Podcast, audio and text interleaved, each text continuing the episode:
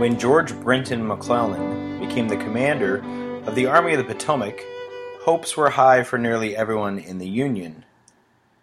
With his experience in the Mexican War and his high standing from West Point, McClellan was chosen to give discipline and order to the Union soldiers.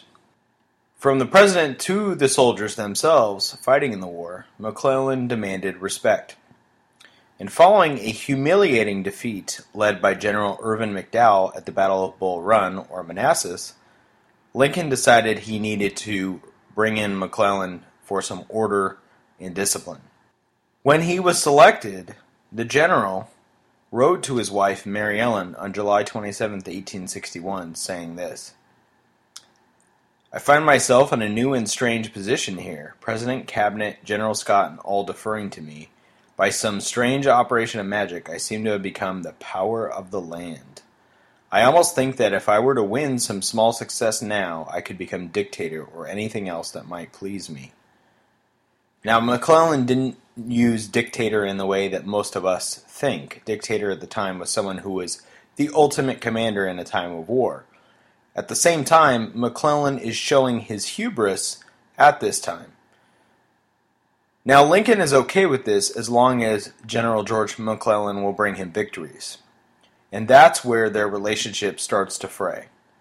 Lincoln has high hopes, despite the reservations of some in his cabinet, including Secretary of War Edwin Stanton.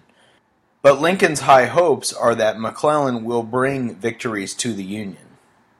With pressure mounting in Washington, the more McClellan delays, which he becomes famous for, the more Lincoln gets frustrated. It is on November 1st of 1861 that General George B. McClellan, at age 34, replaced the aging Winfield Scott as General in Chief of the Union armies. McClellan now had complete control over the Union army in the East. However, he did not have any victories to show for it. Ulysses S. Grant had achieved two victories in the West for the Union.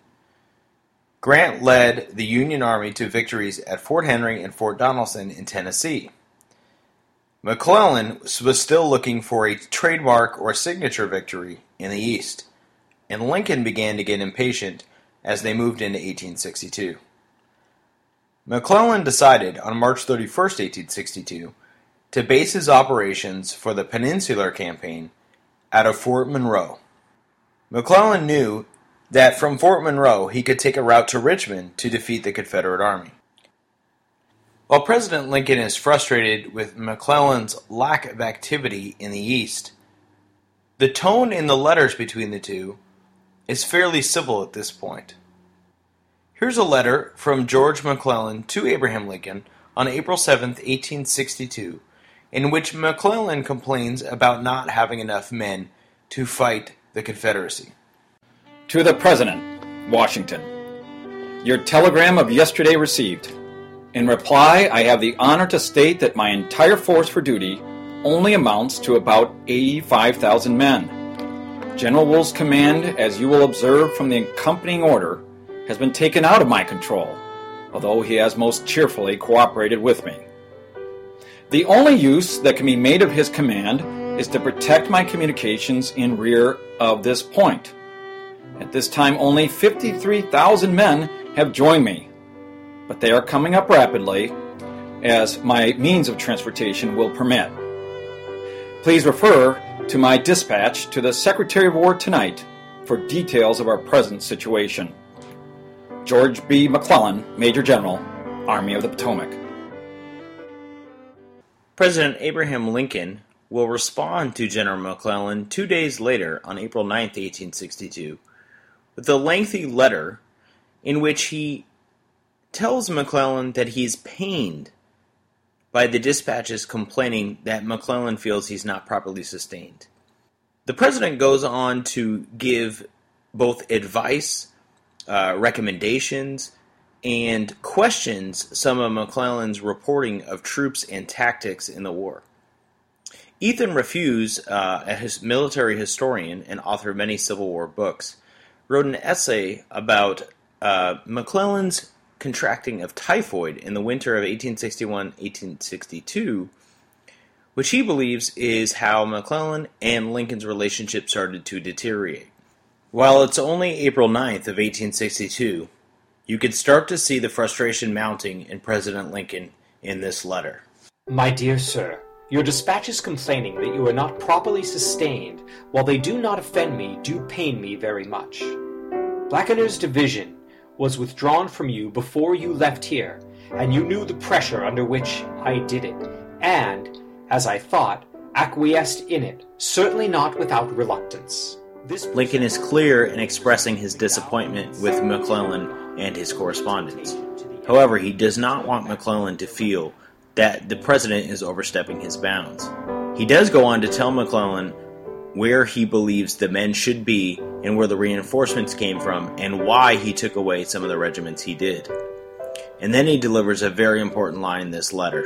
By explicit orders that Washington should, by the judgment of all commanders in the Army Corps, be left entirely secure had been neglected. But President Lincoln is just getting started on the general. I do not forget that I was satisfied with your arrangement to leave Banks at Manassas Junction. But when that arrangement was broken up and nothing was substituted for it, of course I was not satisfied.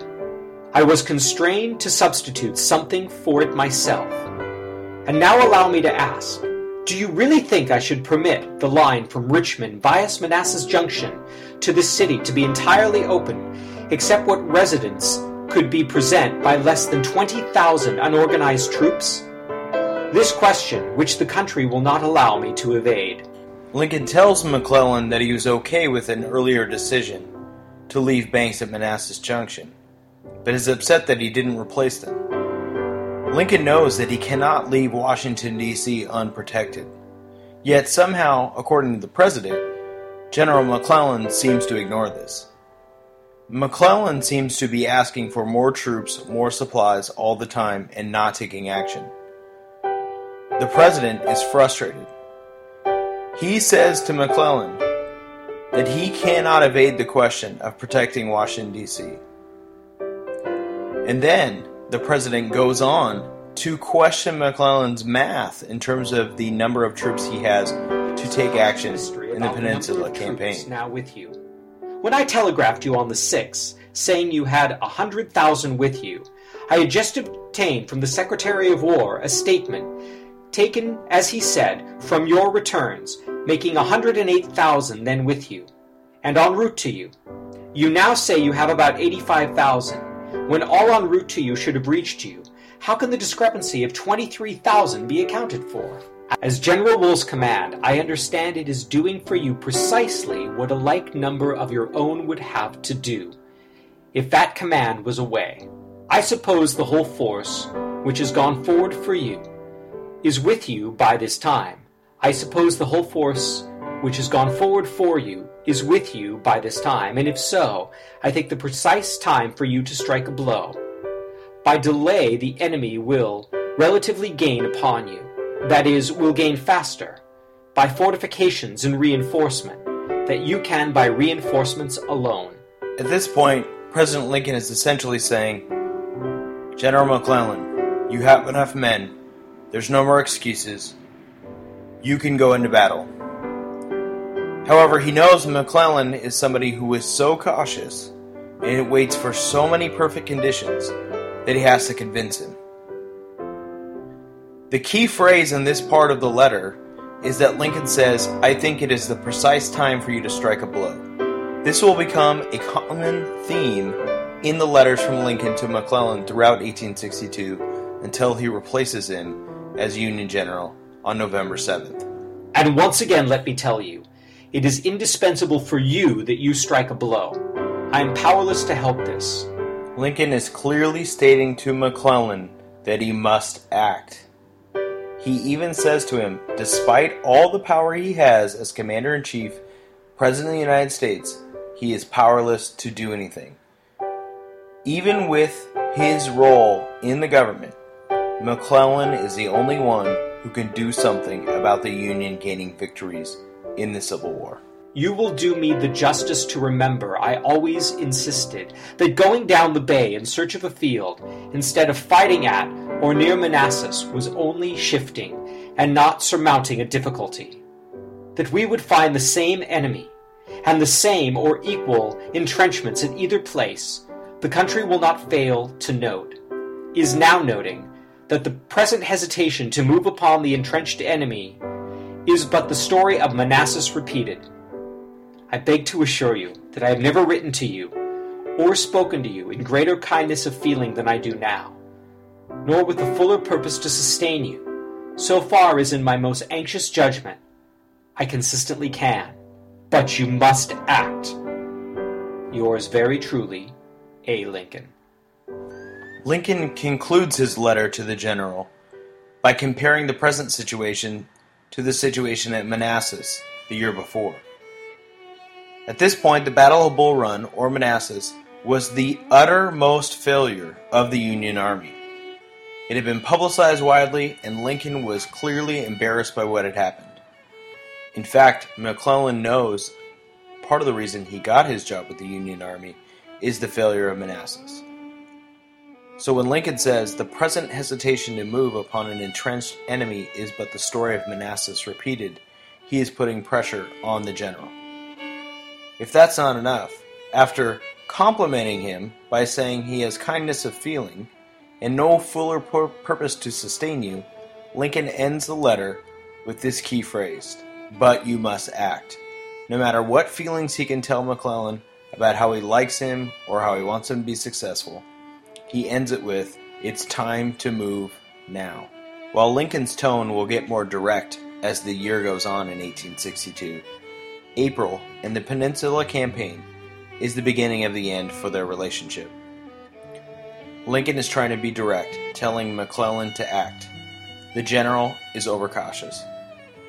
It will only be a few months before McClellan can't hold off the people in Washington anymore and decides for himself that it's time to move on from the general.